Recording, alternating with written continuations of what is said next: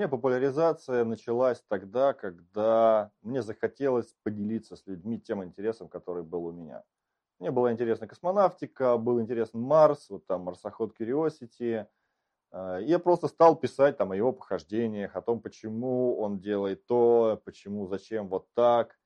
А, постепенно просто углублялся, углублялся в эту тему, стал шире уже про космос рассказывать, и в блоге писать, и там сообщество «Открытый космос» завел. А, именно чтобы ну, людям показать, что вообще в этом делается.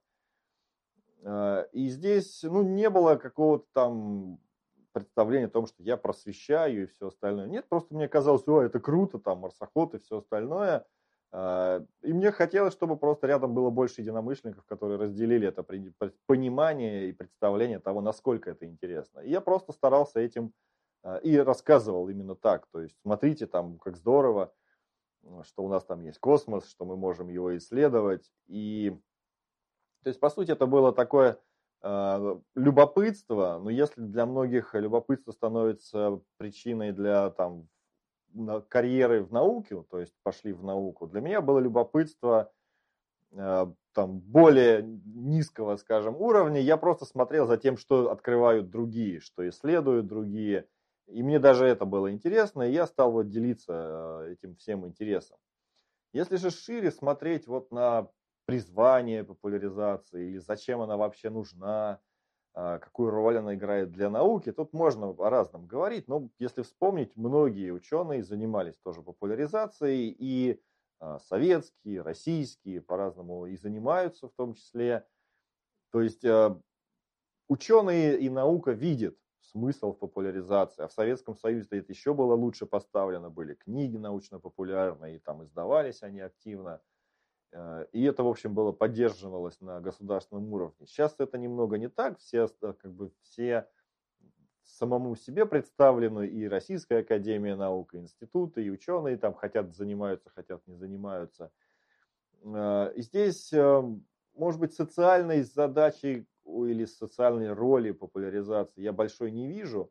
Да, кто-то там заинтересовался космосом моими усилиями, пошел в институт или Э, там стал физиком, инженером, ракетостроителем. Ну, есть там пара человек, я таких знаю даже, может быть, их больше, просто я не слышал об этом. То есть, таким образом уже моя деятельность послужила космонавтике э, или науке, но, наверное, у меня была не в этом просто цель. Э, и я не ставил перед собой какой-то вот именно мессианской такой цели, спасти или еще что-то вроде этого.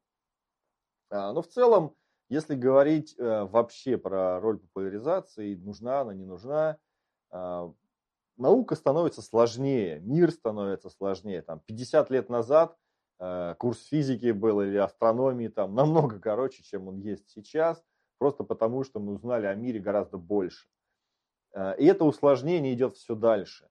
Э, и человек, интересующийся наукой, э, не сможет, нормальный человек, который ходит на работу, у которого семья, он не сможет узнать достаточно много о науке, потому что если будет пользоваться только научными публикациями, монографии читать, он сможет там очень узкую область успеть изучить, там даже в свободное умеющееся у него время.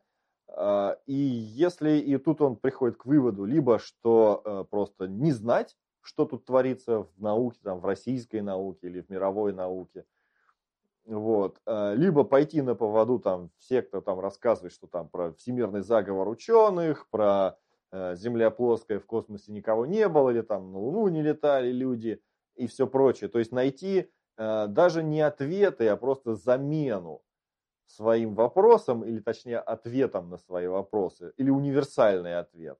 Что это там в космосе полетело? Да не знаю, это все заговор, это там какая-то проекция и все остальное, о чем там рассказывают.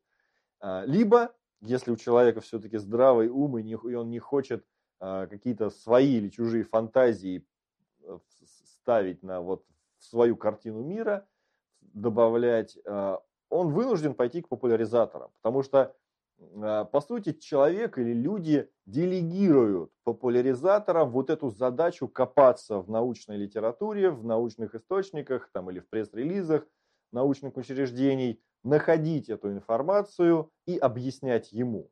То есть, по сути, человек, там, подписываясь на каких-нибудь авторов, э, на каналы, э, он отдай, оставляет право этим авторам, этим каналам, этим пабликам в отборе информации для него.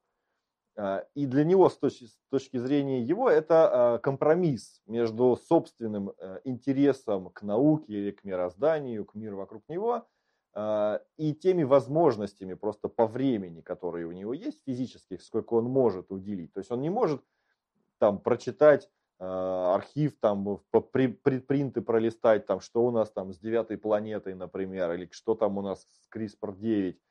Он просто там вечером за ужином может включить канал, посмотреть пару записей там от популяризаторов или открыть а, какой-нибудь паблик или блог, быстренько прочитать статейку, которую для него подготовили либо научные журналисты, либо популяризаторы. И все, его интерес э, удовлетворен, э, он получил, э, ну, конечно, он, ему сложно проверить объективность этой информации, а, но здесь уже он может ориентироваться на мнение других людей, к счастью, комментарии. Это вообще мега сила.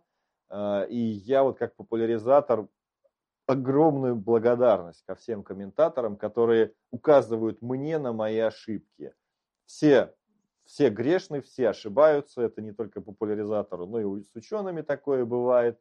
И вот этот внешний контроль, э, который позволяет стремиться к объективности, потому что кто-то говорит, а вот ты здесь не прав.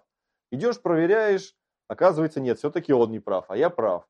А, а другой напишет, ты здесь не прав. Иногда может матом написать, ты здесь не прав но если он достаточно убедительно это пишет, просто идешь, проверяешь, смотришь, э, а, и правда, да, вот здесь я сложал, такое бывает. Нормальный комментатор, конечно, может сразу еще ссылку дать на нужную статью, которая показывает или дополняет э, твой материал. И это просто совместное развитие происходит.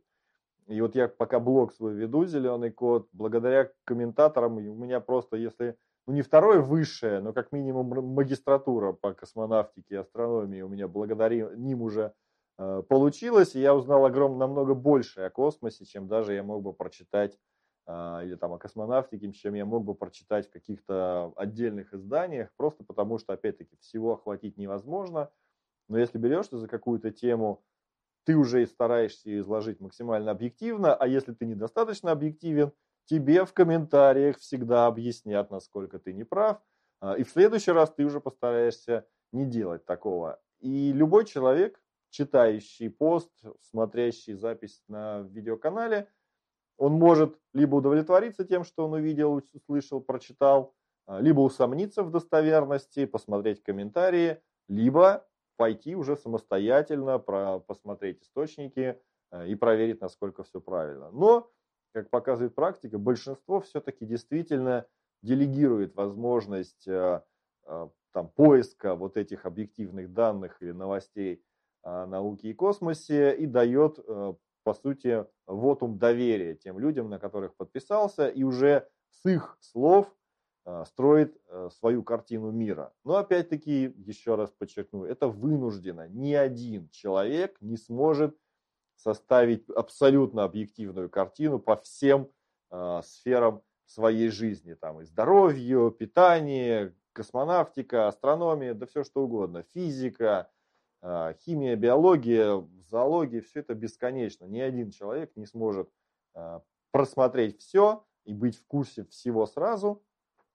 Но э, имея там нескольких популяризаторов или подписок на каналов популяризаторов, которым доверяешь, уже можно получать э, не объективную, конечно же, но все-таки стремящуюся к объективности информацию, поданную кратко и понятным языком, что, в общем, многих вполне удовлетворяет.